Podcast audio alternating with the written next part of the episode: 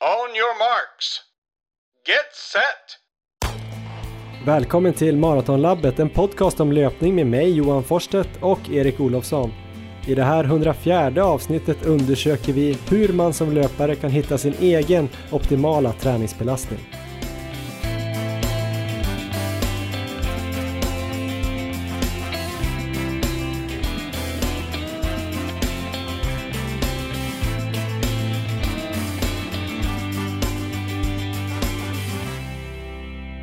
Ja, varmt välkomna alltså till avsnitt 104 av Maratonlabbet. Idag ska vi prata om en väldigt viktig grej för alla löpare, nämligen hur man hittar rätt träningsbelastning så man inte då börjar träna för hårt och blir övertränad eller skadad, men heller inte träna för lite så man inte hittar utveckling. Ett ganska intressant ämne, eller hur Erik Olofsson?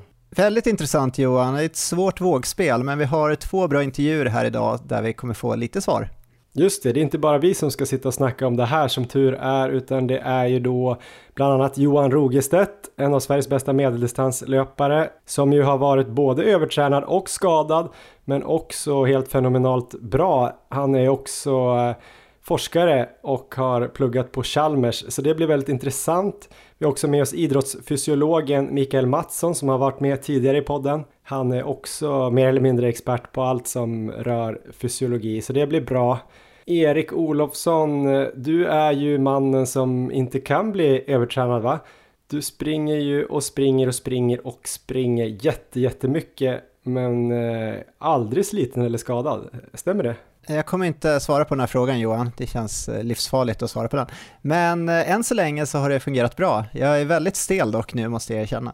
Ja men du ska få berätta lite vad du har gjort här sen senast. Det har varit eh, både en och två riktigt fina prestationer där i alla fall en ska bli väldigt intressant att lyssna till. Eh, berätta själv. Ja, sen senast har jag, ja till att börja med har jag sprungit en kontrollmätt halvmara i Bålsta och där kom jag i mål på en 13.04 vilket kändes bra. Jag har ju ett pers på 1.12.30 från i höstas, men att vara så nära det med den träningsbakgrund jag har nu med all den här ultraträningen var överraskande. Så att det, det var bra. Men jag tänkte rapportera från ett eh, lopp som jag sprang fem dagar senare istället, som ju egentligen inte var ett lopp, utan det var ju ett träningspass där jag siktade på att springa 100 km på MLM-banan i Uppsala, där du sprang maraton här i höstas bland annat. Och det är alltså fyra kilometer i ett eh, supertrevligt eh, bostadsområde?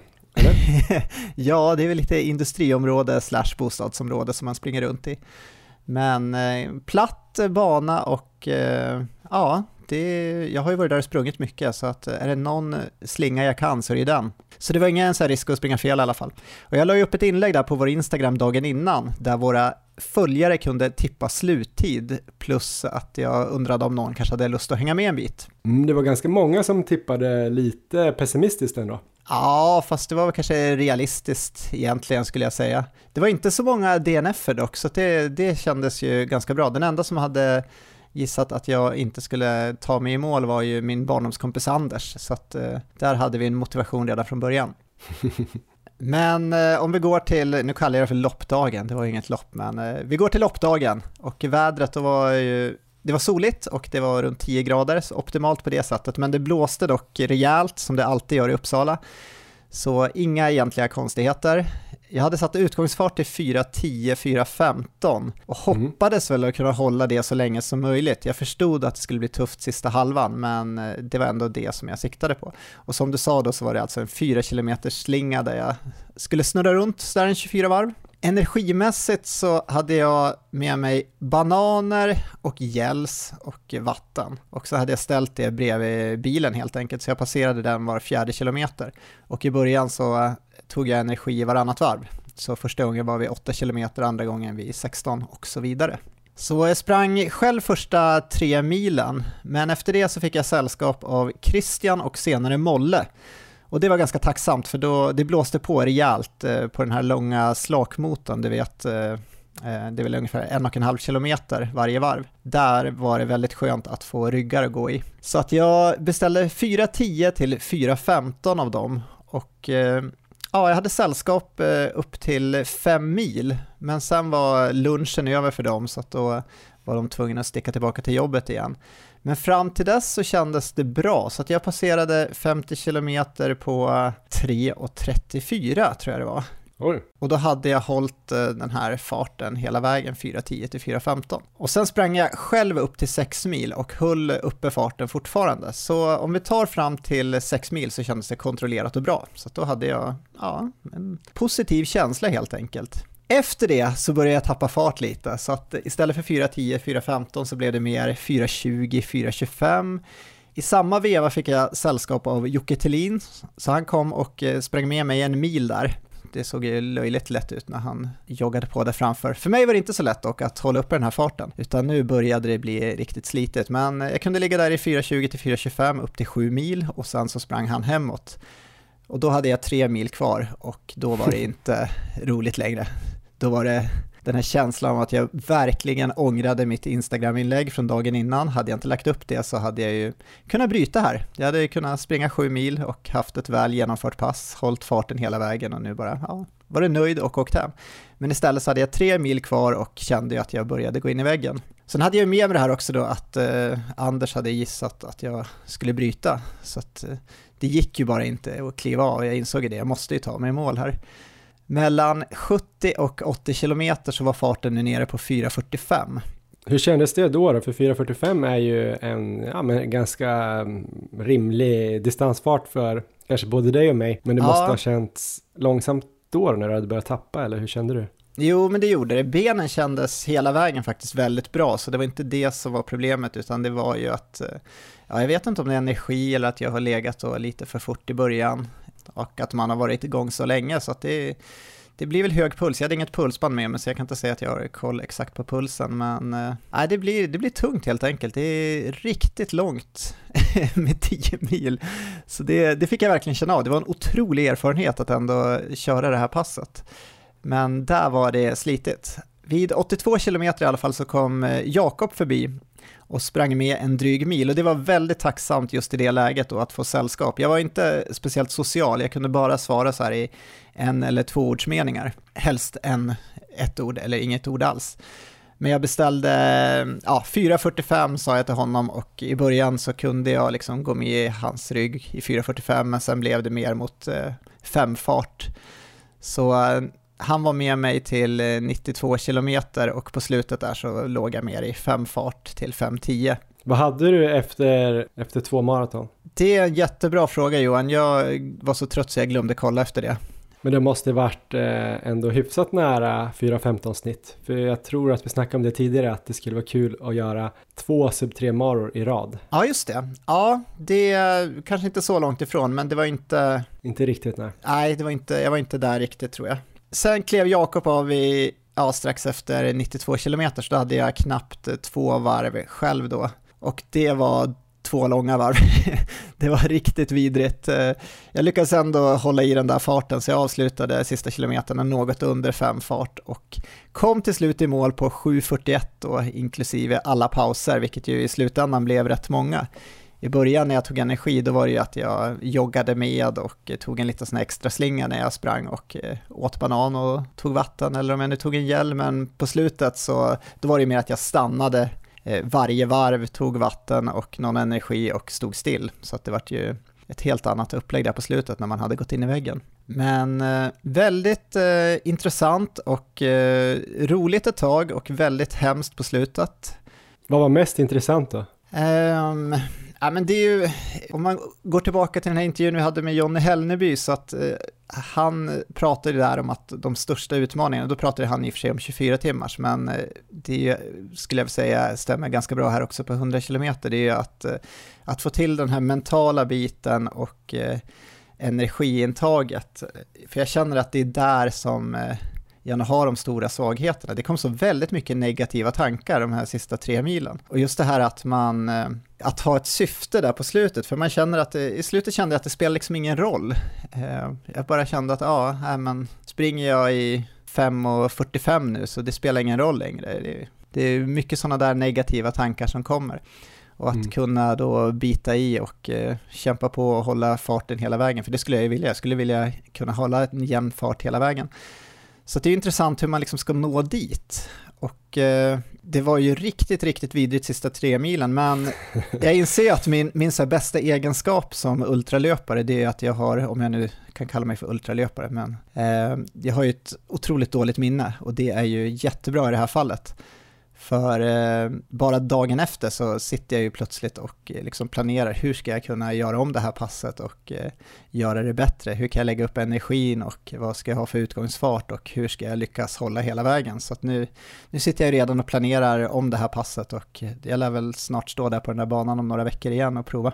Men eh, tiden då, 7.41, eh, vad säger du om den? Det är ju en eh, otroligt bra tid, eh, speciellt för att vara första gången du testar det på ja, inte på ett lopp då, men i princip ett lopp. Du skulle kanske kunna göra ännu bättre på ett lopp om du fick eh, lite motståndare. Men som en referens då, tredje plats i SM 2019 då, senaste sprangs 100 km, det var 7.24 tror jag. Ja, det är ju, det låter ju bra. Det är ju inte så, så långt därifrån. Um, så att det, ja men det är kul. Det är ju, jag, jag, är, jag, kan inte säga att jag är missnöjd, jag är ju nöjd. Jag väggade och eh, kämpade med mål, eh, men det var inget optimalt lopp och jag skulle ju vilja få till det. Jag kan ju säga det också, jag vet inte om jag nämnt det i podden, att jag har ju klart nu med mina mål här för den här ultrasatsningen och jag kommer ju springa SM eh, i juli, först på 100 km som kommer gå i Halmstad i början av månaden och sen så kommer jag springa 24 timmars i Skövde i slutet av juli. Så det är de två målen som jag tränar inför. Så det är 100 km loppet då i Halmstad. Jag vill ju kunna göra ett så optimalt lopp som möjligt då och helst hålla en jämnare fart hela vägen. Så jag hoppas vi kunna förbättra den här tiden, men eh, nej, men jag är jättenöjd att jag kämpade mig i mål. Vet du vem som fick eh, bragdguldet 2015? Um, Nej. Sara Sjöström. Ja. Vet du vem som borde ha fått det? Det tror jag att jag vet. För det, jag skrev väl det till dig där strax efter, att eh, Jonas Bud borde få bragdguld för sina 6.22 på den här distansen. Det är faktiskt helt sjukt. Det tänkte jag på när jag passerade ehm, just den tiden där 6.22 hade sprungit så långt och var inne i väggen och hade ju säkert en bra bit över en mil kvar, att det är ju helt otroligt eh, hur bra det är att springa så snabbt. Han vann VM-guld då 2015. Ja, jag, hörde någon intervju med Jonas här för några veckor sedan bara och eh, eh, han pratade om sitt första maraton när han, då hade han, om hans längsta långpass var tre mil eller någonting innan och hade väl egentligen inte eh, tränat speciellt för det och sådär, men provade springa New York Marathon i alla fall och sprang i mål på 2.36. Och då vet vi ju hur mycket vi har kämpat för att eh, ta oss ner på de tiderna vi är på och att, att bara göra det rakt av på en mara sådär är ju otroligt imponerande. Så han är ju en fantastisk idrottsman och den där prestationen, den, eh, jag visste att den var bra men nu kände jag efter det här loppet att det där är ju helt, helt absurt. Så Jonas Bud borde haft bragdguldet. En annan eh, seger då, eh, jag tänker på den här tipssegern, vem var det som gissade rätt? Hur många var det som gissade under 7.41 och hur många var det som gissade över? Vet inte, de flesta gissade över i alla fall. Men det var några som gissade under. Och vi kan väl nämna det också att priset här, för det var ju ett, det var ett fint pris i den här tävlingen på Instagram. Det är alltså en det hyllningssång. Det återstår ju att se hur fint ja, det är. En hyllningssång från dig Johan till vinnaren av den här tävlingen. Och mycket passande så var det ju Elvis som vann. Elvis Eckerberg som gissar på 7.42 så tiden var alltså 7.41, en minut ifrån. Löpar-Elvis på Instagram ska få en hyllningssång här för den här fina gissningen. Jag vill ju också innan den här sången kommer då poängtera att eh, det här var ju helt Eriks eh, idé. Jag har ingenting mer att göra. Jag gör det nu främst för att jag då längre fram kanske får en hållhake på Erik och får honom att göra något kul i podden. Aj då. Jag har haft väldigt mycket att göra ska jag säga i helgen så att eh, det är min son Elmer som har både valt musik och skrivit texten. Han är eh, snart tre år här i september. Han är min Ingela Pling Forsman och jag är då bara en sån halvdålig sång och dansman som ska framföra det här alstret. Är du beredd Erik? Jag är beredd. Och Erik Olofsson, och Erik Olofsson Han är så jävla bra, han sprang så jävla bra 100k på 7, på 7 och 41. Det gick så jävla lätt och Elvis gissar rätt. Och Erik Olofsson, och Erik Olofsson, han är så jävla bra. Han sprang så jävla bra. 100k på 7, på 7 och 41. Det gick så jävla lätt och Elvis gissar rätt. Och Erik Olofsson, det blir ju SM-guld på 100k och, och 24 timmars. Och Elvis gissar rätt. Och vilket bra koncept! Och Erik Olofsson och Elvis är så bra. Ja, jag, jag är mållös. Jag har gåshud. Jag känner mest att jag vill ut och klubba. Ja, det kanske kommer här nu i slutet av sommaren när alla vaccinerat sig. Jag vill ju också be om ursäkt att jag inte redan innan här varnade om att ni kanske kan få den här på hjärnan. Det kan bli en riktig sommarplåga. Det här tror jag är årets sommarplåga, helt klart. Grymt!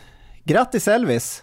Eh, ja, jag är helt tagen av den där framförandet, så jag vet inte vad jag ska säga. Det där var i alla fall eh, bättre än eh, hur min träning har sett ut på sista tiden. Så det säger väl det mesta om, om det. Ja, ska vi, ska vi spara din träning Johan, eller ska vi köra den nu? Den går ihop lite med dagens ämne här. Ja, jag tänker att vi tar det lite senare. Jag tror att vi kommer komma in på det då. För att det har varit lite, lite småsliten sen sist, så vi tar det sen.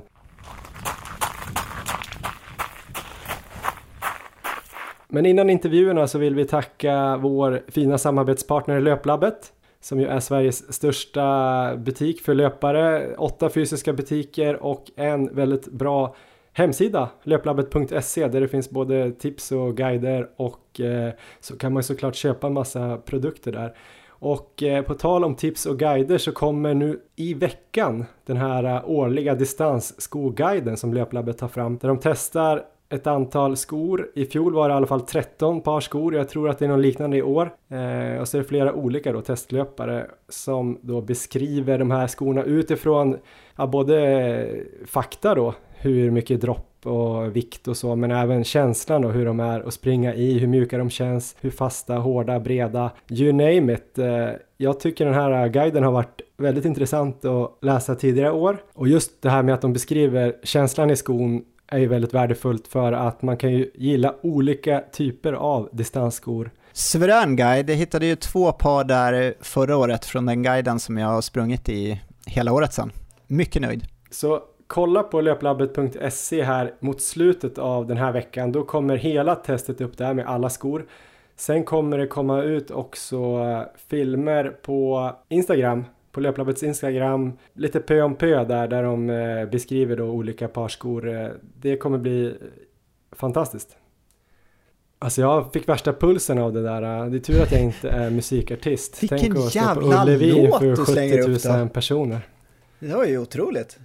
Ni får ursäkta mig helt enkelt. En annan fantastisk grej då, alltså vid sidan om den här distansskoguiden, inte min låt då tänker jag på, utan det är ju att eh, vi kommer framöver här springa med jävligt snygga kläder från eh, det schweiziska företaget On Running. On Running finns ju också på löplabbet då, så där kan man köpa alla de här kläderna som vi kommer springa i. Vi har ju fått testa en del kläder nu. Vi kommer ju återkomma med mer recensioner och eh, omdömen, men eh, fram till nu då Erik, har du något plagg som du har varit eh, extra nöjd med hittills? Ja, jag har flera personliga favoriter redan. De har en performance t-shirt som är långärmad och den är grymt skön och lätt material, så den har jag kört eh, flera pass i. Själv då? Ja men än så länge är jag väldigt förtjust i deras löparjacka som är den snyggaste löparjacka jag någonsin har ägt i alla fall. Eh, den är inte bara snygg heller, den är vind och vattenavvisande och eh, det går att vika ihop den i bröstfickan och ta med sig den. Eh, så väldigt smidig, väldigt så här skön på, lätt och eh, ja, man har stor rörelsefrihet i den. Är jäkligt skön och det som är härligt med On Running det är att de har inte tummat på materialvalen liksom. Det är riktigt bra material, tyg. Det är mycket så här tejpade sömmar istället för sydda sömmar. Eh, så det är väldigt lite risk för skav och så vidare. Det känns som eh, riktiga högkvalitetsgrejer. Så det är riktigt kul att få springa eh, med on-running-kläder här framöver. Det ser jag fram emot. Ja, men nu till veckans ämne Erik. Det här med att hitta rätt belastning i träningen som ju är väldigt intressant. Du verkar ju inte ha någon övre gräns känns det som, eller känns det så? Det har jag garanterat och det, det, här är ett ämne som jag har tänkt väldigt mycket på sista åren. Så ehm, det här, det här tycker jag är superintressant och ehm, ja, väldigt bra intervjuer som kommer här. Vi börjar med en intervju med Johan Rogestedt, den svenska medeldistansstjärnan som ju jagar då OS-kvalgränsen 3.35 på 1500 meter just nu. Han har ju själv haft problem med överträning och skador tidigare, men också haft perioder där han hittat helt rätt i, eh, i sin belastning. Eh, han är också då en gammal Chalmers student som forskar nu på olika saker kopplat till idrottsfysiologi så att han är en perfekt intervjuperson för det här ämnet. Här kommer Johan Rogestedt. On your marks. Get set! Ja, då har vi med oss Johan Rogestedt eh, i Maratonlabbet. Eh, välkommen Johan, hur är läget? Tack så mycket. Eh, jo, men det är bra tack. Det är en spännande tid på året för en löpare med eh, säsongen som står för dörren och det är gött väder i Göteborg och allting så att eh, allt är fint. Du siktar ju på OS i år antar jag. Hur ser du på det? Liksom, finns det någon möjlighet att kvala in? Mm, nej men precis, det gör jag. När det blev uppskjutet förra året så blev också VM som skulle gått i år uppskjutet ett år och allting. Så att eh, det enda mästerskapet som finns i sommar egentligen är ett OS. Jag ligger en och en halv sekund på 1500 meter ifrån kvalgränsen ungefär. Och eh, i min värld så är det absolut görbart och någonting jag, jag siktar på och försöker att eh, uppnå. Så att eh, kvalgränsen ska vara klarad i slutet på juni så att jag ligger nu i en fas där jag håller på att förbereda mig inför säsongen och kommer se till att tävla mycket och försöka göra det så bra jag kan under maj och juni då. Du nämnde här innan vi började spela in att du tog en vilodag idag. Eh, vi tror att det kan vara ganska relevant för eh, ämnet på den här intervjun. Eh, varför vilar du idag? Det var inte planerat. Nej, precis. Nej, men det jag, försöker ofta lyssna på signaler som, som man får från kroppen och så här. Och, någonstans om man dessutom som jag mäter mycket i träningen och man har mycket data och allting så kan man ganska snabbt se om man är eh, om kroppen är, har en status helt enkelt där man kanske inte riktigt är på rätt sida den här balansgången man försöker ha. Och, och jag, jag var väldigt sliten på mina intervaller i tisdags. Presterade väldigt dåligt ska sägas. Det behöver man inte vara någon rocket scientist för att förstå att jag sprang dåligt där. Utan jag var dåligt pass. Jag varit ganska trött i veckan, haft lite dålig sömn och sådär. Och då är det bättre att flytta fram en vilodag och ta den idag än att skjuta på den och, och eh, här, vänta in när den egentligen skulle komma enligt planeringen. Så att det, den flexibiliteten tror jag väldigt mycket på. Det är nästan exakt det vi vill eh, prata om med dig i den här eh, intervjun. Att se hur man kanske kan upptäcka vad som är ens kanske optimala då träningsbelastning, om det finns någon sån. Mm. Eh, och försöka väga den mot eh, sin övriga livssituation och kost och återhämtning, jobb, tålighet och sådär. Eh, du är ju en av Sveriges främsta medeldistanslöpare och har sprungit i hela ditt liv. Alltså vilka erfarenheter av det här har du? Eller vad skulle du först säga när du tänker på det här ämnet? Ja, nej men alltså om man pratar erfarenheter så har jag nog eh, så att säga fått uppleva både det som man skulle kalla överträning i den bemärkelsen att jag har varit väldigt bra förberedd inför en säsong och sen egentligen ganska oförklarligt. Eller inte oförklarligt om man kollar på detaljerna i efterhand, men där och då upplevde jag det som oförklarligt. till varför jag plötsligt bara tappade form och blev väldigt dålig. Och helt enkelt inte alls kunde prestera och det är väl många eh, skulle benämna det jag upplevde sommaren 2019 då som överträning. Och sen har jag också haft en del skadeproblematik i min karriär. Eh, framförallt med mina hälsenor och hela den här situationen med överträning och skador och allting. Det är ju den gränsen man försöker balansera kring som elitidrottare. Det är en mm. av världens tuffaste sporter om det kommer till konkurrens i världen. Det är, de flesta testar på att springa någon gång i sitt liv. Och det är eh, väldigt viktigt att försöka maximera sin potential och kapacitet helt enkelt om man vill vara konkurrenskraftig i, i den här sporten och då behöver man träna så bra som möjligt och eh, det är lätt att man hamnar på andra sidan den här balansgången och, och, och gränsen som tyvärr då kan innebära skador och eh, överträning i, om det vill sig illa. Men när du tittar tillbaks då på säsongen 2019 där du sa att du hade en träningsproblematik på sommaren där. Vad var det som ledde fram till det då när du blickar tillbaka? Eh, det, det, är väl som alltid eh, när det kommer till överträning en, en summa av, eh, av många saker och många bäckar små fenomenet. Men Alltså i mitt fall där och då så var det nog att jag, jag var inne i en fas med min utbildning som var ganska tuff. och jag läste ganska mycket på, på Chalmers under den perioden och var på träningsläger i USA. Och det blev lite mycket med, med saker och ting där. Jag hade, jag hade ett jobb vid sidan av då som tog lite tid och sådär också. Så att, ja, det, i, I efterhand så, så är det klart det är uppenbart att, att jag hade för mycket saker vid sidan av löpningen. Jag tror inte att min träningsbelastning som sådan var för hög kanske. Eller den var ju för hög i relation till vad jag gjorde i övrigt. Men om man ser som elitidrottaren så tycker jag inte att den var fel egentligen. Utan det var kanske lite för många bollar i luften helt enkelt. Och vilka tecken skulle du ha behövt vara uppmärksam på då sen när det började gå dåligt? Eller var det bara plötsligt så att du kände dig tom och inte kunde prestera? Nej, men jag tycker framförallt att om man kollar tillbaka på det så är, är det på de passen som man skulle karaktärisera som de, de hårda passen, de här typiska kvalitetspassen när jag verkligen vill se var jag står. Det var de jag började prestera dåligt på först, så att säga. Och det är väl kanske nu är inte jag fysiologen i, så, men, liksom om jag när jag ser på det här fenomenet överträning och jag ser på liksom den, de riskerna som finns med att träna för mycket i relation till återhämtning och, och, och, kost och allt det där. Det syns ju oftast först på de tuffa passen. Alltså för det är någonstans där du pushar dig upp emot ditt max och det, och, och liksom det är där marginalerna är som minst också. Jag tycker ändå att jag konsekvent underpresterar den våren på de allra tuffaste passen mot hur jag presterar på de lite mindre tuffa passen.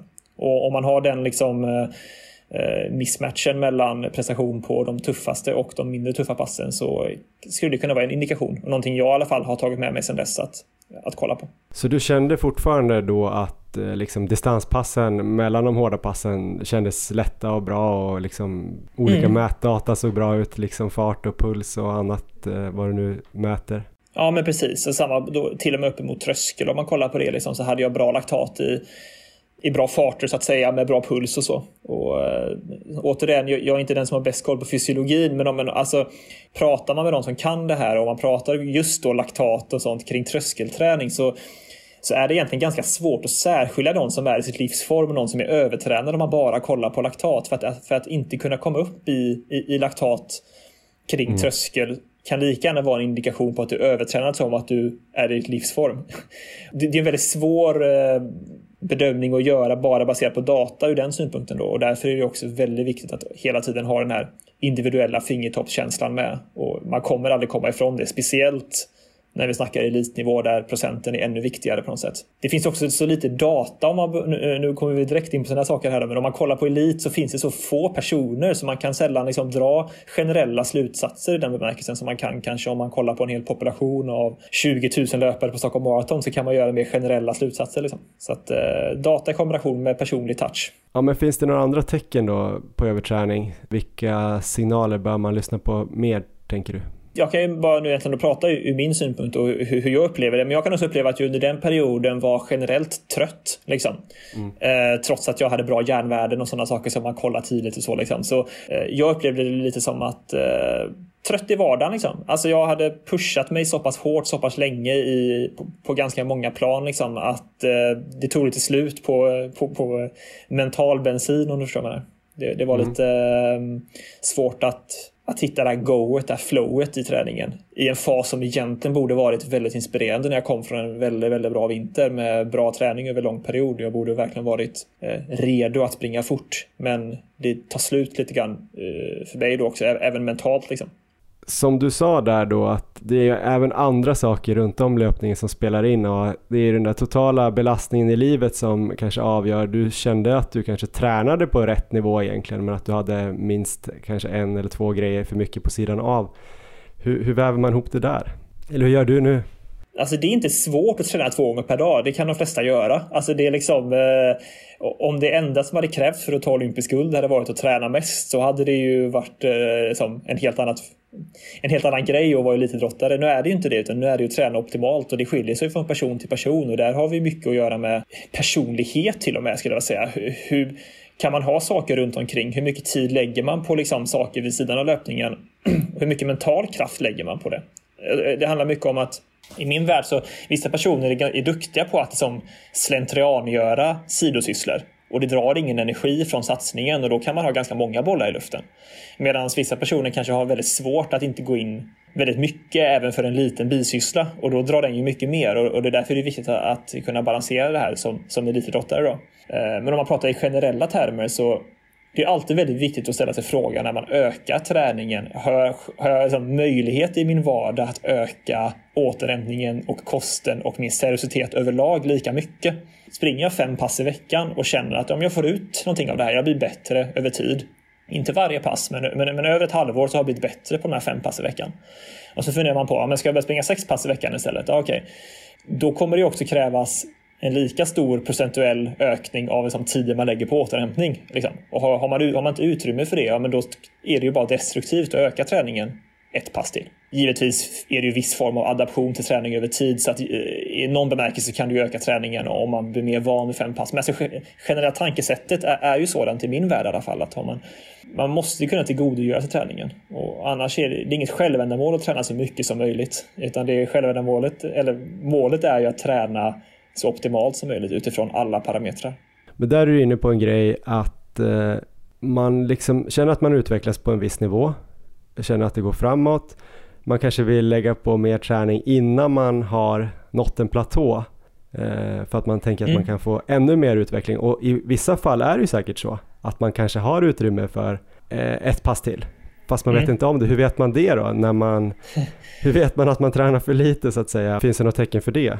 Ja, vad ska man säga där? Alltså, det, det, det, finns ju liksom klassiska riktlinjer för hur mycket man kan öka träningen per år utan att riskera sådana saker återigen individuellt. Men, men ha, håller man sig till en successiv ökning om säg, 10% i volym per år så, så, så är det ju en, en sån riktlinje eller tumregel som man, som man har hört sedan man började med friidrott. Mm. Liksom. Så att man springer då liksom 9 mil i veckan och så vill du öka mm. till 10 mil i veckan. Ja, men då får du liksom den här milen extra. Men det är först över tio veckor som de har tjänat in ytterligare en träningsvecka. Men om skaderisken blir liksom, säg, dubbelt så stor, då till och med liksom, matematiskt så börjar det närma sig att det inte ens är värt att öka träningen en mil om man ökar skaderisken så pass mycket. Så att det här träna optimalt eh, får man också fråga sig som vad är optimalt? Alltså att ligga på gränsen kanske inte är optimalt för risken är så pass stor att falla över att du i det långa loppet tappar väldigt mycket träning. Utan det optimala mm. kanske är att ligga en mil i veckan under det som på något sätt är precis gränsen för vad du tål. För då riskerar du aldrig att gå över. Om man hade levt som en, som en robot i ett laboratorium där du äter och sover lik Skalman liksom, helt perfekt. Då kanske du kan ligga på den gränsen. Men i och med att i sin vardag har man oförutsägbara saker som sker. Alltså plötsligt så behöver du åka iväg över dagen till och hälsa på mm, farmor. Eller alltså, du har ett släktkalas plötsligt som du inte hade planerat för i träningen. Alltså, det kan dyka mm. upp saker hela tiden. Och grejen är att om du då ligger exakt precis på gränsen för vad du tål, då varje sån grej som dyker upp blir ju en extra risk eh, att du går över gränsen för att du inte får återhämtningen som du planerat. Och samma då som jag nu pratar om i, i, i den metaforen kan man skala ner till om man tränar fem pass i veckan och plötsligt måste köra eh, ungen till dagis eh, liksom, som inte var planerat. Och liksom, alltså, du måste åka och köpa en eh, husvagn tre timmar bort. Du förstår vad jag menar? Liksom. Alltså, alla de här oförutsägbara sakerna blir ju om man precis ligger på gränsen för vad man tål individuellt, då är det en stor risk att plötsligt att man är väldigt känslig för förändringar på, på kort sikt i träningen. Därför skulle jag säga att optimalt är inte att ligga på det som fysiologiskt är optimalt. Utan optimalt kanske är att ligga en bit under det, för det är optimalt med tanke på din vardag. Ja, men jag fattar precis eh, vad du menar. Man tänker kanske att det optimala då fysiologiskt skulle vara siffran 100. Då kanske det mm. inte är bra att ligga på 98, 99, 100 utan man kanske ska ligga på 90 till 95. Och det är då kanske ja. ganska optimalt för då har man lite utrymme.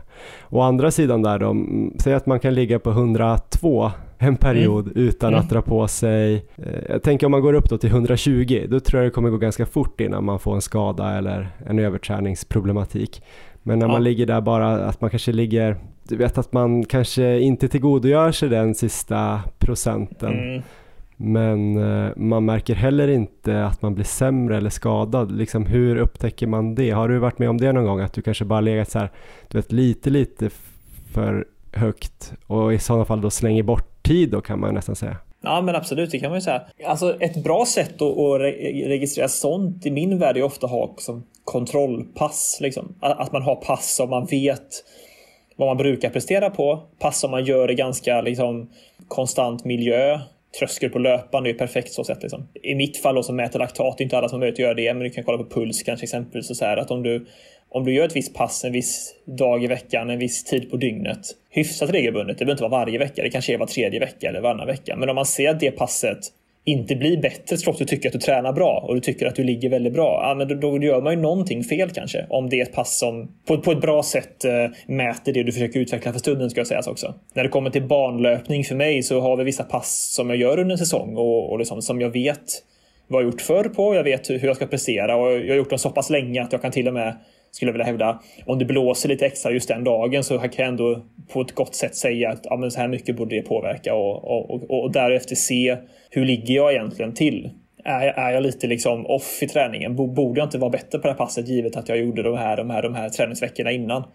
Det behöver inte vara ett, ett, ett maxlopp man går ut och gör, utan det kan vara någonting som bara mäter fysiken på ett hyfsat tillförlitligt sätt. Har man en milrunda hemma, men spring den på samma fart ungefär. Om, om jag springer min 5 km runda i 4.30 fart varje gång, ja, men om jag plötsligt har mycket högre puls, ja, men då är det ju lite märkligt om, om man inte kan förklara det med regn eller vad som helst. Sådär. När vi höll på att planera det här avsnittet så hade jag precis fått ett mejl också från ett företag som heter Svexa där både till exempel Mikael Mattsson och Filip Larsen jobbar, eh, men även Johan Rogestedt jag fick ett mail där det handlade just om hur man kunde se då tecken på överträning hos elitidrottare och sen så fick jag reda på att, att du faktiskt jobbar med det eh, på Svexa just nu. Kan du berätta lite mer om, om det och vad gör du där? Vi, vi sysslar med det som man skulle kunna säga då är någon individuell träningsoptimering baserat på, på data och alla typer av möjliga dataströmmar man kan få in som beskriver hur en person mår och hur, hur den har mm. tränat. Det rör sig om allt från en träningsavbok till, till sömn till eh, om man har andra typer av mått liksom på eh, status för stunden, om både subjektiva och här, objektiva mått. Så försöker man att bygga modeller, man försöker att se eh, hur personer historiskt har svarat på träning och, och, och därefter kunna ge rekommendationer på hur man kan eh, profilera en person och därefter säga du, så här har du tränat historiskt och så och, och presterat utifrån det. Att kolla på långtgående trender och sånt är ju en eh, förutsättning skulle jag vilja säga för att undvika överträning och lära sig från misstag historiskt. Är det saker som upprepar sig innan skador? Är det saker som upprepar sig innan man presterar dåligt? Som om man skulle kunna se en, en djup formsvacka som någon form av mild överträning. Liksom, vad har föregått den för typ av fördelning mellan pass och farter och pulszoner och, och allting? Så att det finns mycket rolig information eh, begravd djupt in i den här datan som, som finns lagrad i olika typer av moln. Och det, det är kul att sitta och jobba med den och, och, se hur man kan hjälpa både mig själv för den delen, men även andra idrottare. Du var nog inne på det lite tidigare i intervjun, men vilka sådana här mätpunkter eller vilken data använder du dig av liksom veckovis för att mäta din belastning eller hur du mår och återhämta dig? Jag använder dels pulsträning som ett mått, alltså puls då, som ett mått på belastning. Och där jobbar man, kan, finns det många skolor eh, hur man jobbar med zoner då, hur olika typer av träning ger olika mycket enheter i varje zon och hur det totalt kan ge en indikation på liksom hur, hur sliten man är. Så den typen av liksom överföring från pulsdata till en, en enda siffra som säger så här mycket tränar du idag. Liksom. Eller hur, så här, vad belastningen idag. Den tycker jag är nyttig. Eh, därtill mäter jag laktat i vissa typer av pass, mjölksyra alltså. Eh, på de passen det är relevant. Det kan både vara som en indikation på ligger jag rätt för det där passet med avseende på de här zonerna jag pratade om då. Tröskelträning då exempelvis när man vill ligga i en viss zon. Eller om jag kör ett hårt pass kanske jag inte vill köra... Det finns ändå grader av hårda pass som man kanske vill ligga på någon viss nivå av ett hårt pass och då kan det vara bra att mäta också så att det, man ligger rätt där. Sen följer jag också dagligen i en eh, liten enkät, åtta frågor som är en subjektiv då så att säga, hur jag upplever att jag mår. Och utifrån det så får jag en score och det är någonting vi har utvecklat på Svexa som Athlete Advisor heter den som finns i App Store och sånt som är eh, en bra app tycker jag bara att ha i sin telefon. Det tar 30 sekunder varje dag och, och, och, fylla i åtta snabba frågor hur man mår, eh, hur man har sovit, hur man har ätit gårdagen innan och hur man har tränat och sådär. Så får man en, eh, tillbaka en, en daily readiness som är liksom då hur, hur redo är du att träna idag? Och, eh, den, det, det, är inget universellt svar men det kan vara ganska bra fingervisning och en bra hjälpreda i, i träningen helt enkelt. Jag tänkte på en sista grej då ofta när man pratar med elitidrottare eller löpare på hög nivå så eh, säger de ofta att man kanske behöver gå över gränsen någon gång för att veta vart gränsen går så att säga, att man kanske drar på sig en skada. Um, vad tänker du kring det och behöver det vara så även för motionärer höll jag på att säga. Det behöver absolut inte vara så. Även för elitidrottare. Har du en rutinerad coach som vet vad det krävs ungefär för att bli bra och du följer en strukturerad plan från unga år uppåt så behöver du absolut inte åka på en, en stressfraktur längs vägen bara för att testa hur mycket du kan träna. Alltså det, det, det är ju helt absurt att påstå egentligen. Sen är det ju inte ologiskt att elitidrottare som återigen sysslar med en sport som är en av de tuffaste i världen när det kommer till konkurrens som någonstans går lite över gränsen i sin egen liksom, entusiasm över att nu funkar kroppen bra, nu trycker jag på lite extra liksom, och, och så blir det en skada. Det är inte ologiskt att det blir så, det behöver inte vara så. Och när man kommer till någon slags motionärstänk då istället, om man breddar synsättet där, så återkomma till det här liksom, att jag menar, du, tränar du en mil i veckan mindre, liksom, så tar det ändå, eh, alltså, springer du fyra mil i veckan så tar det liksom fyra veckor då, eh, och liksom tjäna in en hel träningsvecka, men risken kanske är så himla mycket större. Liksom. Och i långa loppet, hur springer jag så mycket som möjligt över ett år? Det är det som är frågan. Och att gå över gränsen kan vara okej, okay, för allt som händer är att du får lite ont i vaden i två veckor. Fine, då är det inga konstigheter. Men risken är att det blir något helt annat och du får problematik i två månader eller två år. Liksom. Och då plötsligt har du tappat hur mycket träning som helst. Förlusterna är för stora på att sitta på sidobänken mot att träna lite mindre, så att säga bara över tid istället. Kloka ord Johan. Ja, vi tar med oss dem. Det, det, det, är lätt att vara klok när man sitter och poddar. det är skillnad att vara klok när man väl själv ska ut och träna sen. Men, eh, nej, men jag tror att eh, tänk vad man tränar som mest över tid. Det är ändå det som spelar roll till slut. Stort tack Johan och eh, stort lycka till då med jakten på eh, kvaltiden till OS. Stort tack för att du fick med. Tack.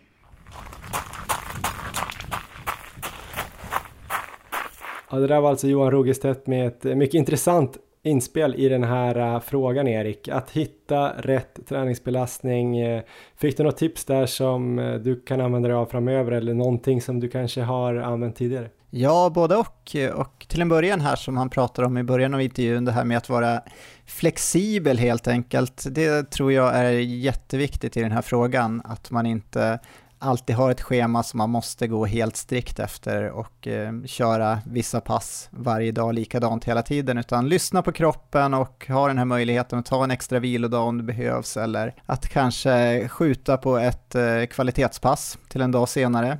Så, och det är kanske speciellt i en så här specifik träningsperiod som är lite tuffare, att då mm. verkligen eh, se till att man inte kör eh, när man känner sig sliten, att då köra för hårt, för då är det ju då är det väldigt lätt att gå över gränsen tror jag. Man kan ju vara flexibel både med träningsdagar då och i den specifika perioden kanske ett visst pass är väldigt viktigt att göra och då kanske man ska flytta den dag. Men om man har en grundperiod så kanske det är mer att man kan vara flexibel i passet. Att man ja. har en dag där man ska köra tröskel så kanske man kan köra det lite kortare om man är sliten. Ja, verkligen. Och just sådana här kontrollpass som man är inne på också, det är ju en bra grej. Vi kanske inte har kört det så mycket du och jag egentligen. Vi hade ju det här eh, MAF-testet hette det va? Mm. Det är inte att vi kört det regelbundet. Men eh, något sånt där kanske man skulle börja lägga in också själv, tänker jag. Det behöver inte vara ett eh, jättehårt pass, utan det kan ju också vara någon form av distanspass kanske, men där man ändå har koll på alla de här parametrarna med puls och så vidare. På sätt och vis så tycker jag att träningen i sig blir små tester hela tiden, speciellt om några pass återkommer såklart. Men det kanske kan vara bra att göra det ännu mer strukturerat, just det här med tid och eh, ja, plats och kanske köra löpband och sådär, så att man ja. verkligen får bort så många faktorer som möjligt. Så jag blev lite sugen och det kan ju också vara ett träningspass. Ja. Eh, alltså det kan ju vara en 8 km tempo eller något i någon fart. Så kan man ju få ett bra pass också. Så det, det blev jag sugen på att lägga in. Och sen så gillar jag det här han säger på slutet, hur tränar man mest över tid? För det tror jag är det viktigaste i slutändan, att man inte får de här avbrotten helt enkelt. Att man håller i kontinuiteten och får så hög volym som möjligt. Miles matters och det, det tror jag alla ska ta med sig helt enkelt, att försöka undvika skador så, så gott det bara går. Yes, och vi fick ju en hel del tips där från Johan hur man kan göra för att eh, hålla koll på den här belastningen och eh, då känna själv hur fräsch man är. Det var ju lite eh, av en laktat och puls och även att han använder de här skattningarna i den här appen. Men man är alltid sugen på att att eh, få fram det här helt perfekta svaret som kanske inte finns i just den här frågan men eh, vi kämpar vidare så därför ringde vi upp till Mikael Mattsson också. Han är ju idrottsfysiolog och han kan prata kanske ännu mer generellt och, och ur ett idrottsfysiologiskt perspektiv. Eh, så här har vi Mikael Mattsson som faktiskt också bjuder på en liten hemlighet i slutet av intervjun. On your marks. Get set. Ja, men då är vi stolta och glada att vi har med oss Mikael Mattsson igen i podden. Eh, välkommen Micke! Tack, tack! Du måste nog vara den mest eh, frekventa gästen snart. Jag kämpar hårt för att du ska bli det om inte annat. Är det så? Ja, men det, det är hedrande att få vara med många gånger. Idag tänkte jag att vi skulle prata lite grann om eh, att hitta rätt träningsbelastning, den optimala träningsbelastningen för varje individ. Hur vet man egentligen när man har hittat den? Det är väl det vi ska försöka kanske komma närmare ett svar på. Det är kanske inte helt lätt att, att svara helt konkret på det, eller vad, vad säger du? Nej, absolut inte. Hade det varit helt lätt och helt rakt, då hade ju alla gjort det och så hade aldrig någon blivit övertränad och alla hade nått sin, ja, ska säga, fulla potential i alla lägen. För man märker ju det, även eh, jag och Erik då som inte är elitlöpare vill ju gärna få ut så mycket som möjligt av vår träning eh, och det är väl många som lyssnar på den här podden som också känner så. Man kanske ändå känner att eh, jag vill nå min fulla potential utifrån min livssituation. Ska jag då träna 8 mil med den här eh, intensiteten eller kanske jag kan köra 10 eller kan jag köra 12? Blir det katastrof om jag kör 13 och så vidare? Vilka tecken finns på att man börjar komma för nära gränsen eller börjar gå över gränsen? Ja, du är inne på liksom Eh, the holy grail för, för all typ av träning och ligga på rätt sida gränsen och så nära gränsen som möjligt för att få maximal förbättring utan att gå över och bli, bli sämre. Idag så finns det inga superbra eller tydliga eller, eller givna tester för att säga var du är någonstans. Och därmed avslutar vi den här intervjun. Tack går vi hem. Mattsson. Nej, men finns det någonting då förutom så subjektiva, vad ska man säga, subjektiva mått som hur man känner sig så, som också såklart är väldigt viktiga i det här. Men eh, finns det någonting, eh, om du skulle bara säga att du hade tio adepter som du på något sätt skulle monitorera, så här, vad skulle du gå efter då om du inte liksom fick prata med dem om deras känslor? Så där? Just det. Uh så du är inne på det, det, första och det enklaste, men de senaste, ska vi säga kanske fem åren, så, så möjligheten att mäta en massa saker hela tiden, kontinuerligt, gör att det finns bättre och fler objektiva mått att gå på. Bara en sån sak som att det går att mäta sömn nu bättre jämfört med tidigare och att kunna få hjärtvariabilitet och vilopuls under sömnen varje natt utan att det tar någon ytterligare energi från från dig ger stora förbättringar. Vad ska man mäta där då? Och vad ska man vara uppmärksam på? Framförallt så ska man titta på, på förändringar. Om vi säger att du har vilopuls på, på 45 eller 47 eh, vanliga fall och sen så helt plötsligt så har du 55 eller helt plötsligt har du under 40. Då betyder det att någonting är förändrat, någonting går åt fel håll. Och ofta som det är höjt 10 slag så kan det vara att det är en infektion på gång. Och om du skulle köra ditt träningspass fullt så kanske det är större risk att du åker på den där förkylningen på riktigt och så får du vara borta två veckor och då kommer du tappa två veckor av träning av det. Mm. Eh, problemet är att det är lite svårt att veta. Du kan ha liksom en sänkning av pulsen om du är bättre tränad eller om du är sliten. Det, det är lite svårt, men, men veta att det är någonting som går åt fel håll om det ändras för fort kan man säga i alla fall. Annars då kring sömn och sådär om man mäter den eller hjärtvariabilitet som du pratar om? Eh? Man kan säga att hjärtvariabilitet förändras framförallt med träningsbelastning. Att om du kör hårdare träningsperioder så kommer du ha en sänkning av hjärtvariabiliteten och, och om du vilar eller har vilodagar så ska den förhoppningsvis studsa tillbaka upp till sitt normalläge igen. Eh, men om den inte gör det när du har din vilodag, då är det ett tecken på att du börjar bli för sliten kanske. Det är, det är ganska populärt att använda nu för att det går att, går att mäta. Men faktum är att de subjektiva skattningarna är ett bättre mått på, på hur sliten du är och, och det börjar bli dags att vila jämfört med, med de måtten. Och de subjektiva måtten då, vilka är de viktigaste där? Man kan tänka att de som är starkast signal på är kanske de enklaste eller mest givna om man ska säga hur mycket energi du känner att du har och humör eller hur irriterad du blir och hur lätt irriterad du blir. Jag tror att alla kan känna, känna igen sig som har kört hårda träningslägerveckor. Att kör du dubbelpass i, i fem dagar eller så, så, så är du inte så kaxig. Det är ganska trött och, och kan gå i taket för små saker. Och det är precis samma känsla som säga, första steget i att du har kört hårt kört för hårt och behöver lite vilotid. Det här som man kanske ibland kallar överträning när man bara blir sämre fast man kanske inte drar på sig någon skada eller så. Det är en sak men att träna sig till typ en stressfraktur eller någon annan typ av överbelastningsskada är det också liksom ett tecken på att man har gått över gränsen eller det är det ju självklart men är det någon skillnad på de två grejerna förstår du? Ja, man skulle säga också att nu precis bara några veckor sedan så, så kom en av de bästa överträningsstudierna ut ur ett fysiologiskt perspektiv. Eh, Filip Larsen på, på GH som kom ut med, den har, den har varit på gång i tre år tror jag, som visar att mitokondrierna förstörs också, vilket är, är liksom en tydlig ja, funktion, mekanistisk funktion som man kan se faktiskt försämras. Och då blir det också tydligare att kunna förklara att om du fortsätter köra hårt så blir det ännu trasigare och så blir det sämre och sämre. Eh, och att det kommer krävas tid för att återhämta det. Eh, jag tror att det blir, det blir mycket tydligare om man har det och sen så för, för ett par år sedan så kom det eh, Karolinska forskning kring andra receptorer, renodinreceptorer, som också kan gå sönder om du kör för hårt. Och de här sakerna, de kan du inte mäta liksom varje vecka. Men det är bra att ha med sig i bakhuvudet att kör du för hårt så att kroppen inte hinner återhämta sig. Och där är det ju en total stress och total återhämtning som räknas. Så det kan ju vara att du har kört samma träning men du har sovit sämre eller du har ätit sämre än vanligt.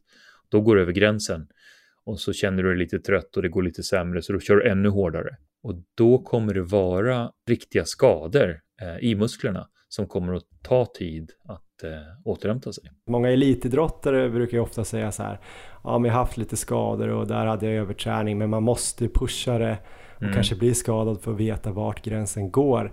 Behöver man alltid göra så eller går det liksom att räkna ut var gränsen går utan att gå över den? Det verkar så. Vi har spenderat sista fyra åren eller så med att försöka räkna fram på olika individer var gränsen går. Det, det är svårt till omöjligt att veta första gången. Men om någon har varit skadad ett par gånger så går det att ska vi kalla räkna baklänges och se vad hände innan varje skada. Är det några signaler som man kan se att det här kommer alltid innan skadan händer? Vissa personer så kan det vara att de har ökat på eh, belastningen för fort. Det kan vara till exempel att om en normal träningsvecka så var det 7-8 mil och sen så helt plötsligt så körde de tre veckor i rad med, med 14-15 mil. Eller så kan det vara, det, det, finns studier också på, på skaderisk ökad under, för collegestudenter och high school-studenter under hög akademisk stress. Så att skaderisken är, är högst vid träningslägerveckor eh, och sen så lägst vid liksom vanliga och välvilade veckor. Men den är dubbelt så hög om du har hög akademisk stress med normal träningsbelastning. Och eftersom det går att mäta ganska många saker nu som inte gick att mäta för tio år sedan så går det också att ha koll på det och därför se förändringar mycket tidigare än det gick att göra det förut. Och att man då har en möjlighet att stanna i tid. Det, är liksom det, det blir det som blir målet. Du, går, du försöker klättra upp till gränsen och du pressar lite grann på, på var gränsen går och sen gå över den kanske. Men du kan se efter två dagar att nu har du varit över gränsen, nu börjar det gå åt fel håll och backa ner då. Eh, istället för att gå över gränsen i två veckor och sen så bli skadad och få vila i två månader. Men om du skulle råda mig då, just nu, hur ser jag det om jag inte riktigt känner det själv? Alltså hur kan jag kolla det nu, rent konkret? Jag skulle säga att den allra första delen är att ha koll på totalbelastning. Så om man tänker de grundläggande principerna med, med progression och inte göra tokökningar i träningsbelastning och eh, veta att om det är tuffa veckor jobbmässigt eller med, med omgivning att inte pressa på med träningen i samma vecka. Så att någon form av helhetsperspektiv eh, i, i träningsplanering och, och träningsuppföljning. Och det andra steget blir att mäta de sakerna som går att mäta. Att är det så att det var, kan du mäta sömn och vilopuls och, och puls på träning och hjärtvariabilitet till exempel och använda subjektiva skattningar och så ser du att det börjar gå åt fel håll. Uppmärksamma det och, och ta vilodag då. Och är det en bra dag så är det helt okej okay att köra extra hårt den dagen istället. Hur fin är gränsen? Kan det vara liksom att man har allting annat lika och så plötsligt har man en köksrenovering två veckor så ramlar man över den? Absolut, så kan det vara.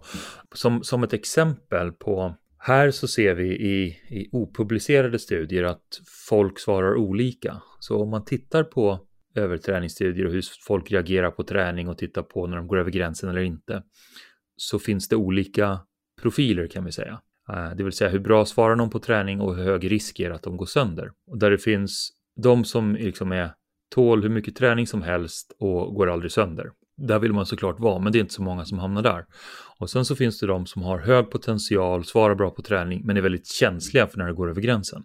De mm. är skadade ofta. Eh, det kan vi titta på, ja, ni kan titta på vilka idrottare som helst egentligen, de brukar hamna där någonstans. Antingen de som gör topptider, topptider, rekordtider och sen så skadade och sen så kommer tillbaka och gör nya topptider och sen blir skadade. Sen så i ska säga, andra änden av det spektrat så finns det de som, som inte blir så mycket bättre, men de tål hur mycket som helst. Arbetshästar liksom, de kan pressa på och man kan köra, de är tåliga, men det, men det händer inte så mycket. Och sen finns det de stackarna som, som inte svarar så bra på träning men blir skadade ofta. Ja. Och det, det, tillbaka till att det går att räkna på och gå och titta på liksom hur, någon har svar, hur, hur bra någon har svarat på ett standardiserat träningsprogram och eh, hur, ska säga, hur trasiga de blir efter att ha gått över gränsen. Men om man skulle tänka åt andra hållet då, om liksom att gå över gränsen är, är dumt och sådär, men om man vill träna och få så bra utveckling som möjligt vill man ju inte ligga för långt ifrån gränsen heller. Vad finns det för eh, tecken på att man ligger för långt ifrån sin eh, optimala belastning då? Förutom att man då kanske faktiskt inte utvecklas. Jag skulle säga att det är det överlägset viktigaste. Om du inte förbättrar dig så är det ju inte på positiv överbelastning. Om du ligger en bit ifrån så det, första testet är ju helt enkelt att köra hårdare ett par veckor. Och om du svarar och tål den belastningen så, så är det bra. Och sen så är det samma sak med all typ av träningsbelastning, att variation är viktigt. Så att att köra hårdare och hårdare och hårdare hela tiden kommer inte att vara optimalt. Utan kör du hårdare ett par veckor och sen så vilar du, eller vila ska vi inte säga, men, men kör lugnare en vecka. Då är målet att du ska återhämta dig och bli piggare den veckan. Ett av tecknen på att du har gått över gränsen för långt är att du återhämtar dig långsamt. Så att du är lika sliten i slutet på en lugn vecka jämfört med i början.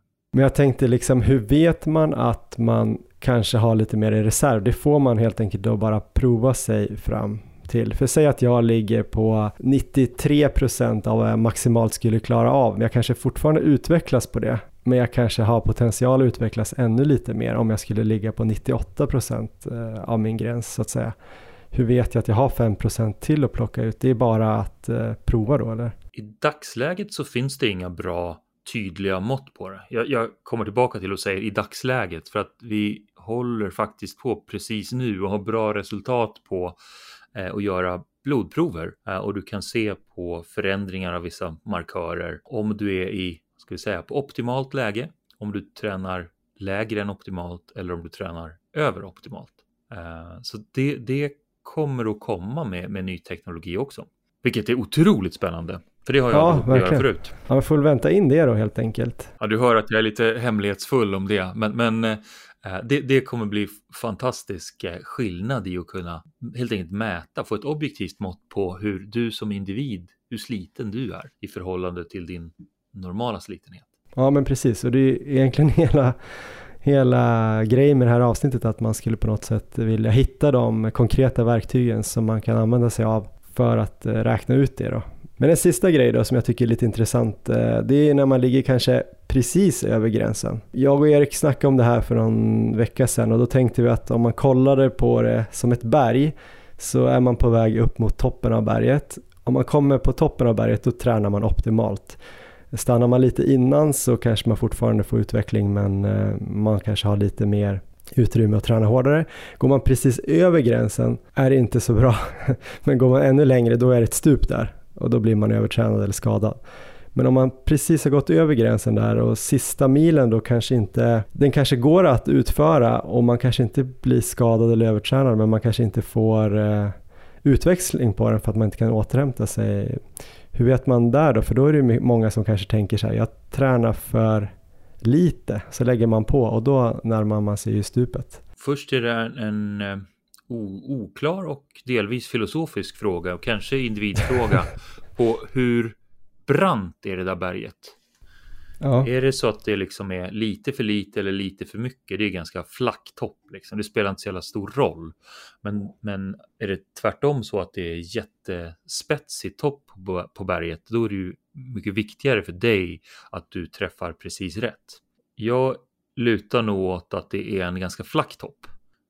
Vilket gör att det viktigaste ur ett prestationsperspektiv är att ha kontinuitet och eh, år av träning. Och jag skulle säga att det finns inget bra mått på att veta om du ligger lite under eller lite över toppen idag. Ett halvdant test är på hur snabbt du återhämtar dig.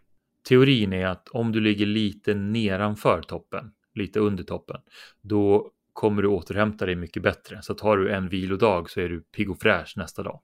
Har du två vilodagar då är du liksom Tarzan och kan köra vilket pass som helst nästa dag. Medan om du har legat över toppen för mycket över en längre tid, då är det kanske en halvdan återhämtning på en dags vila och nästan bra på två dagars vila. Jag tror inte att jag har så mycket mer där Micke ändå. Eh, Nej. Jag vet inte om jag är helt nöjd med, jag är nöjd med din prestation, men eh, jag tror nog att vi får fortsätta podda helt enkelt för att komma närmare den här gåtan eller invänta de här hemlighetsfulla blodprovsmätningarna. Ja, ja det, det är liksom helt game changer. Kommer det kunna gå att eh, utföra på motionärsnivå då, eller kommer man vara tvungen att bo i ett labb typ? Nej, vi, vi är så pass långt framme i utvecklingen att nästa steg är att det liksom är hemmatester.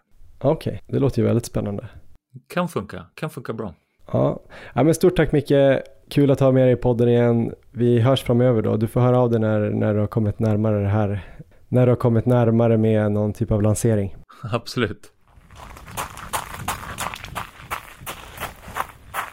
Ja, men nu börjar vi närma oss svaret på den här gåtan känner jag Erik. Eh, det svaret kom ju där i slutet och eh, är ju inte helt eh, färdigt än, men kanske om ett par år eller så, eller kanske kortare än så, så kanske vi kan få göra de här blodproven hemma. Så man kan se så här om man känner sig sliten, om man är i bra eller dålig form och man ska träna. Vad tänkte du kring det? Ah, vilket scoop! Det är ju, svaret kommer alltså. Så nu gäller det bara att uh, göra det så bra som möjligt fram till vi får det. Om vi får det. Men om man tänker nuläget då, var det någonting där i intervjun med Mattsson som eh, kompletterar din bild av den här problematiken? Ja, men kanske vilopuls är något som inte jag har eh, funderat så mycket på själv eller kollat, men det är kanske något man ska börja ha koll på lite på morgonen och sådär också. Alla sådana här parametrar man kan få in är säkerligen bra. Hur tänker du själv då Johan, överlag här i din träning och med allt du har runt omkring med torpet och eh, med barn och så vidare. Hur, hur får du till den här balansen? Får du till den här balansen? Ja, jag vet inte om det var meant to be, men eh, under den här perioden när vi har börjat tänka på det här avsnittet och när jag har liksom kontaktat Johan och Mikael om intervjuerna så har jag känt mig mer och mer sliten så att eh, jag vet inte om jag har lyckats mentalt framkalla en slitenhet och en lätt överträning eller om eh, det bara råkade bli en slump. Men eh, alltså sen sist så jag hade gjort ett jättebra pass innan eh, vi spelade in förra avsnittet och eh, då åkte jag upp till Jämtland för att ha lite eh, skönt påskhäng där uppe med eh, mina föräldrar och Emmas föräldrar och sådär. Tänkte så här att där kommer jag få lite mer lugn och ro och jag skulle vara ledig och jag skulle kunna träna bra och sådär. Sen blev det inte riktigt så. Jag var aldrig sugen på att träna riktigt, men jag reflekterade inte så mycket mer över det, utan jag gjorde något bra pass där uppe. Men sen så hade jag något halvkastpass och sen kände jag mig plötsligt svinbra. Jag fick massage en kväll och lite behandling på min hälsena som genast kändes bättre. och Jag sprang några distanspass och typ råkade flyga fram och sprang alldeles för snabbt och sådär egentligen. Och sen åkte vi ner igen söderut på fredagen och då hann jag väl med ett distanspass på kvällen som också gick snabbt. Alltså när, snabbt för mig är väl snabbare än 4.25 fart. Ja, precis. Sen så skulle jag springa ett halvmaratonpass, 4 gånger 3 kilometer på lördagen när vi var i torpet då. Men då jobbade vi på ganska mycket ute i trädgården och sen blev tiden för knapp och jag kände så här, nej det känns inte helt okej okay, så här av familjeskäl att köra det här passet nu innan middagen så att det blev liksom någon sorts eh, distans men jag hade ju superkänsla i benen så jag tryckte på lite väl mycket i medvinden hem där och jag tror jag hade 4-10 snitt på passet allt som allt. Ja. Så jag tror sista femman kanske gick under fyra. Och det vet jag inte var det kom ifrån. Det var fortfarande pulsen var ju som kontrollerad det var medvind och jag tänkte så här, ja vad härligt, vad lätt jag känner mig. Sen dagen efter skulle jag göra det här passet 4 gånger 3 kilometer och höll väl rätt fart i två intervaller. Men sen tog det verkligen bara tvärstopp på den tredje. Jag pressade mig igenom den landade den kanske på 3.43, de två första hade ju legat runt 3.35. Kände så här, jag tar en lång vila nu, så hade jag med mig laktatmätare och så hade jag ganska låg puls, alltså, un, säkert åtta slag från tröskel egentligen. Men jag lyckades inte pressa mig högre och så hade jag typ 7 millimol laktat. Så det var ju verkligen så här tecken på att något inte stämmer, där de pratar om att är det någonting som är märkligt, typ att pulsen är för låg eller för hög Aha. och laktatet inte stämmer överens med vad vad pulsen var och känslan var dålig sådär. Så då kände jag mig, känner jag verkligen igen mig nu när eh, de pratar om det här. Så då sprang jag, jag tog en lång paus där och sen så sprang jag den sista men då kände jag att jag bara sprang den efter någon känsla och landade väl den på 3.45. Så ganska dåligt då med tanke på att jag ville väl ändå snitta där runt 3.35 hade jag väl kanske hoppats. Så sen dess eh, har jag väl haft ett litet knackigt självförtroende egentligen. Och eh, de första dagarna efter där så kände jag också det här att jag absolut inte återhämtade mig. Jag, det kändes skitdåligt både måndagen och tisdagen på distansen. Tomma ben. Ja. Din fråga var egentligen hur jag hanterar allt det här runt om och det tror jag det är det som har gjort det för jag tycker inte att min träningsbelastning har blivit så mycket högre än vad den var kanske i februari och början av mars men jag har väl börjat jobba lite mer Eh, jag jobbar ju på SVT Sport nu och mars var hyfsat mycket där plus podden då plus det här torpet som du snackar om. Ja. En två och ett halvt åring. Jag kommer hem ibland sent på kvällarna efter jobbet och vaknar tidigt. Så det finns ju mer där att göra återhämtnings-wise så att säga. Eller att jag får då vara ännu försiktigare med träningen. Så vi får väl se om jag kan jobba på de där bitarna. Och jag har kanske varit lite slarvig med de här äh, mätpunkterna och de här subjektiva grejerna. Jag använder inte någon sån här app. Jag kollar väldigt sällan vilopuls för jag har inte riktigt eh, den rutinen inne att lägga mig på morgonen och kolla den. Och eh, hjärtvariabilitet har jag aldrig mätt förut men det låter väldigt intressant. Just det.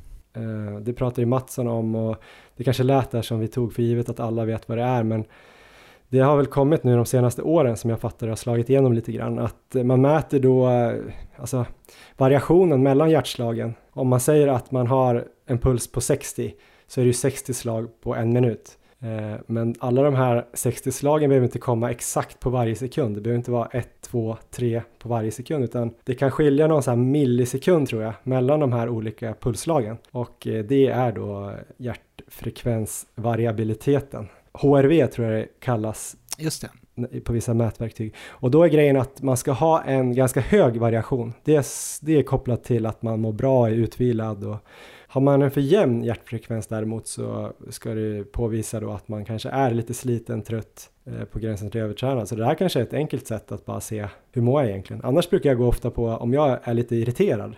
Ja.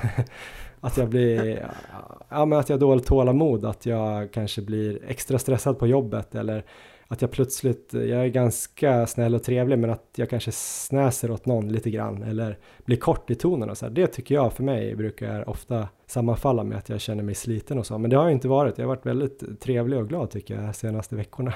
Ja men det tycker jag, jag också. Frågat Emma, ja. Jag har faktiskt frågat Emma om hon tycker att jag har varit snäll och hon tycker att jag har varit jättesnäll. så att eh, den, den brukar funka annars. Så att eh, den har inte slagit ut. Så att det är därför jag kanske inte har bromsat i tid.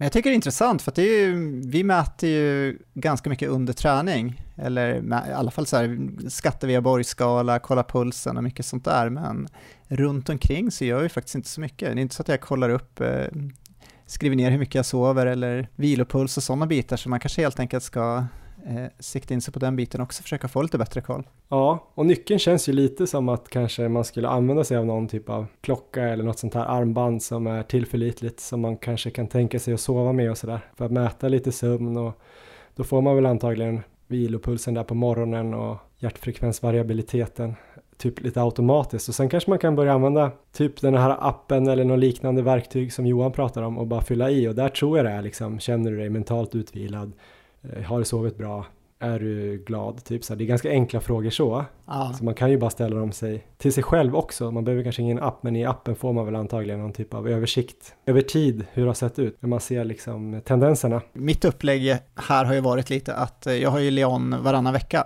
Så de veckorna så tränar jag helt enkelt mindre. Då kör jag mindre volym och eh, Ehm, då vet jag att jag kanske kommer sova lite sämre. Det kommer inte bli lika länge jag kan sova på morgonen till exempel.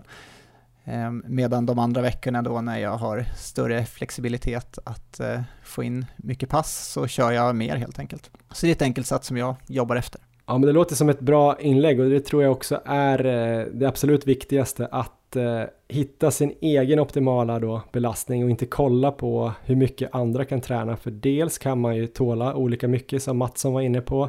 Dels kan man väl utvecklas olika mycket på olika mängd och sen har ju vissa kanske en annan intensitet i träningen så man kan inte heller stirra sig blind på volym även om som Erik du var inne på att eh, Miles Matters. Och sen den sista grejen då, man ser ju sällan på Strava eller Instagram allt som folk gör på sidan av. Men eh, avslutningsvis då Erik, ska man ligga på, eh, vart ska man ligga? Ska man ligga på 99% av eh, optimal belastning? Jag säger 94, det tror jag är den perfekta procenten.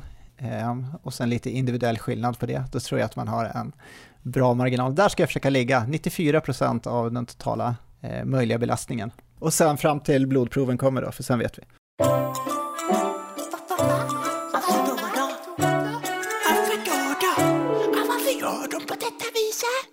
Ja, veckans fråga kommer gå till eh, Carolina Wikström och den lyder ungefär så här.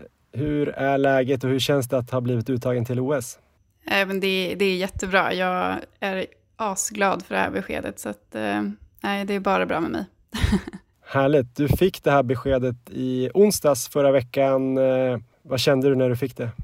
Men det var svårt att ta in först.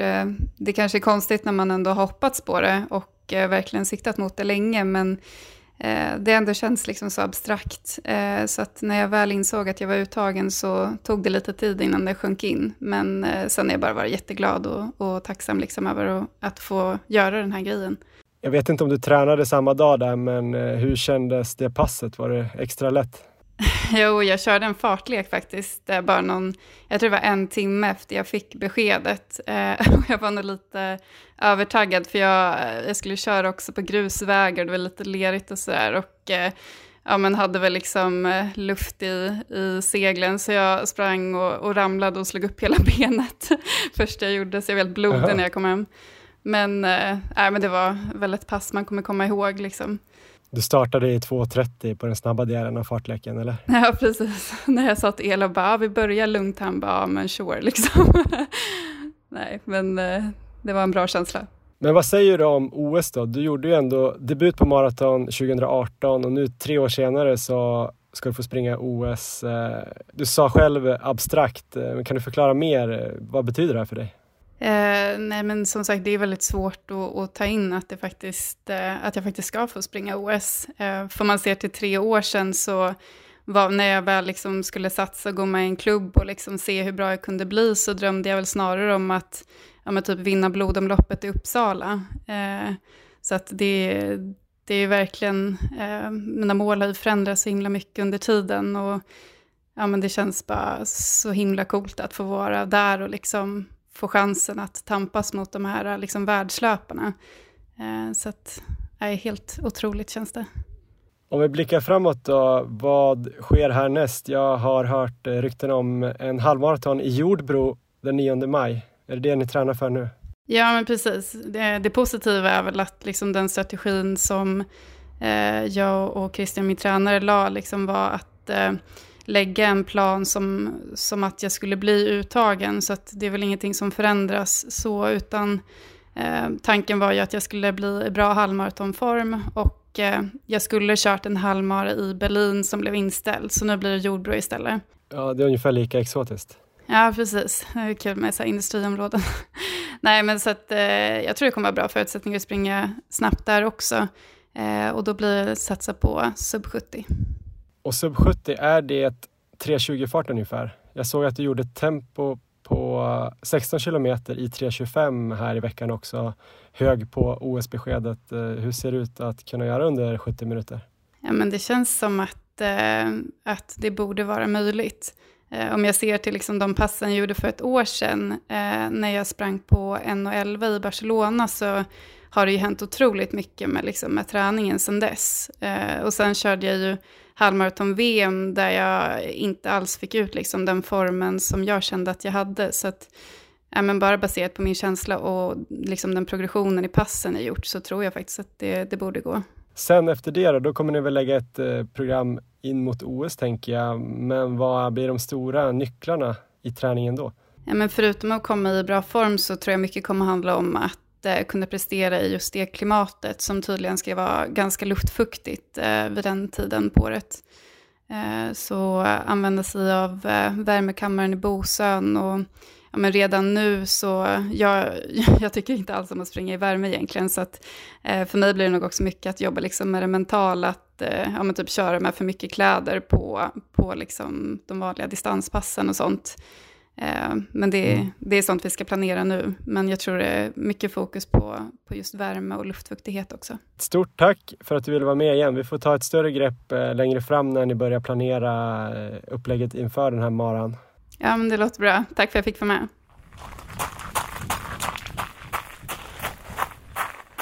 Ja, men Carolina Wikström alltså klar för OS. Karo som vi har följt här i podden under våren. Kul att eh, hon kom till OS och kul att vi kommer fortsätta att följa henne fram mot Japan här i eh, juli-augusti. Erik, eh, din gamla träningskompis, OS-löpare, vad säger du om det?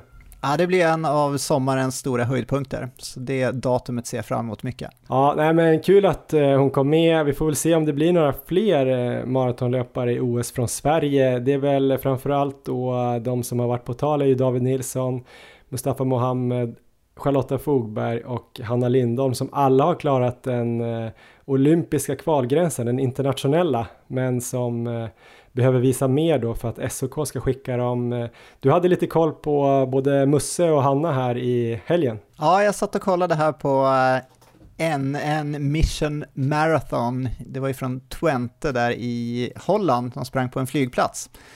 Så då satt jag bänkad och eh, det såg ju väldigt bra ut i början där. Hanna Lindholm gick ju med damtäten där, de hade två manliga harar, sen var det två tyskor, en kenyanska och Hanna och hon passerade halvmaran på 1.12.58, så otroligt fort. Skulle hon hållit den farten hela vägen skulle det vara under 2.26, men det blev ju det blev lite tufft efter det så hon började ju tappa strax efter och bröt väl loppet senare och hoppas väl kunna göra ett nytt försök här framöver, men eh, friskt vågat definitivt, så att det, det var kul att se så långt. Sen hade vi Musse som var med i en grupp eh, de som var 14 stycken och eh, den gruppen gick för en tid eh, som var 2.09 och det såg otroligt bra ut för honom. Gruppen sprack upp allt eftersom, men Musse låg, han låg hela tiden långt bak. Men eh, han var som vindskyddad och eh, ja, det var ett väldigt smart lopp han sprang. Så det var, till slut var de tre stycken kvar och då var det väl ja, så här en tre kilometer kvar och de hade fortfarande hållit farten. Och då gick han upp i täten, så det här tänkte jag, det här är ju klart, det här är svenskt rekord, han, eh, han kommer ju definitivt springa under 2.10. Eh, men eh, han tappade på slutet, det var, ja, det var synd, för det såg bra ut så länge. Det var fascinerande att se att man kan vara så stark så länge. Det brukar ju, den här väggen brukar ju komma tidigare än kanske där uppåt 40 kilometer, men här eh, hände det något på slutet, så han tappade mycket där sista kilometerna. Kom i mål på 2.11, så grymt bra såklart, men det såg länge ut att bli ännu bättre. Sen så hade vi också i loppet såklart eh, Eliud Kipchoge som sprang i mål på 2.04.30, såg eh, löjligt lätt ut. Eh, han sa i intervjun efter att det var blåsigt men i övrigt bra förhållanden. Han hade ju två harar med sig från början där och en kenyansk medlöpare. Men sen mm. Eh, från tre mil in så gjorde han ju jobbet själv. Så han är helt klart tillbaka efter det här sämre loppet han gjorde i London förra året. Tror du Kipchoge kan komma topp 8 eller? I OS? Det tror jag han kommer göra och jag tror det blir väldigt svårt att slå Kipchoge i OS. En intressant detalj som jag lade märke till där i slutet av loppet var att Kipchoge vid cirka 40 kilometer så körde han sån här carb rinsing, alltså att han Mm. bara sköljde munnen med sportdryck och sen spottade han ut det. Och det handlar ju om att lura hjärnan och det centrala nervsystemet att energi är på väg. För om man dricker och sväljer så sent in i loppet så hinner ju i princip de här kolhydraterna inte ge någon effekt och man kanske riskerar illamående så sent i loppet. Men det här är ett sätt att få den här positiva kicken utan att riskera det illamåendet. Så eh, det var ju spännande att se att en så pass bra löpare som Kipchoge kör på den taktiken. Ja, kul med Kipchoge och eh, vi får hålla tummarna för att eh, Charlotta Fogberg och Hanna Lindholm får göra ett nytt försök på att kvala in till OS. David Nilsson har ju drabbats av någon parasit vad jag har läst mig till. Vi får se om han kan göra något mer försök eller om det han har gjort kan räcka. Och Musse har väl rimligtvis inte möjlighet att hinna springa en till Mara så här sent in på OS. Han får väl också hoppas på att SOK ger honom en chans. Eh, vi får se. Jag tror kanske tyvärr att det lutar åt att det bara då blir Carolina Wikström i Japan som svensk maratonlöpare. Men jag hoppas såklart på fler. En annan sak jag hoppas på är eh, riktigt bra väder och vindstilla nu på söndag Erik. För vad ska du göra då? Och jag kanske också. Då ska du och jag springa halvmaraton i Slavsta i Uppsala. Så att de eh, önskningarna låter helt orimliga, att det ska vara bra väderförhållanden. Det blåser alltid. Men eh, vi ska göra det bra ändå. Vad siktar du på nu då? Du gjorde en 13.03 innan du sprang 100 km asfort. Eh, vad kan du göra nu då, bara eh, veckan efter? Ja, det är kanske inte den opt- optimala uppladdningen, men jag ska väl försöka få igång benen här under veckan. Det blir väl inga mm, snabbare pass, utan springa distans fram till loppet och sen Nej men jag får försöka springa snabbare än sist tänker jag i alla fall så att eh, jag siktar nog på att ta mig under 1.13 så nu har jag ett pers på 1.12.30 så det, det vore väl, eh, det vore kanske något att sikta på också om det känns bra den dagen men det kan ju också vara möjligt att jag är väldigt sliten fortfarande då så Mm. då får man väl anpassa det. Själv då? Jag är inte helt säker längre Erik. Innan den här lilla downperioden så hoppades jag i alla fall på att kunna komma in någonstans under 1.16. Mitt pers är ju 1.16.18 från i fjol. Kanske att man skulle kunna springa ungefär två sekunder per kilometer snabbare än det och då skulle man väl landa någonstans på en 15.40 om jag har räknat rätt. Eh, där någonstans tänkte jag att jag hade min, eh, min möjlighet. Nu vet jag inte riktigt längre om jag kan komma springa så bra. Det kanske blir att jag tar det som ett eh, bra tempopass men eh, lyckas jag sova bra och vända de här tvivlen till tro och hoppfullhet och eh, komma till Slavsta med ett glatt sinne eh, så kanske jag kan eh, komma in under en 16. En 15.35 är jag ganska övertygad om att du kommer komma in på. Och vi får se om jag har någon studs i benen. Ja, jag har ett önskemål här innan vi slutar. En till sång. Ja, men kan vi avsluta med sången till Elvis här när vi fejdar ut? Jag kan eh, nog inte göra den lika bra igen, så jag, men jag kan klippa in den kanske från eh, den tidigare eh, konserten vi hade här i början av avsnittet. Ja, jag sitter bänkad. Erik Olofsson. Tack Erik, ha det bra. Och Erik Ha det bra. Olofsson, han är så jävla bra. Han sprang så jävla bra. 100k på 7, på 7 och 41. Det gick så jävla lätt och Elvis gissar rätt.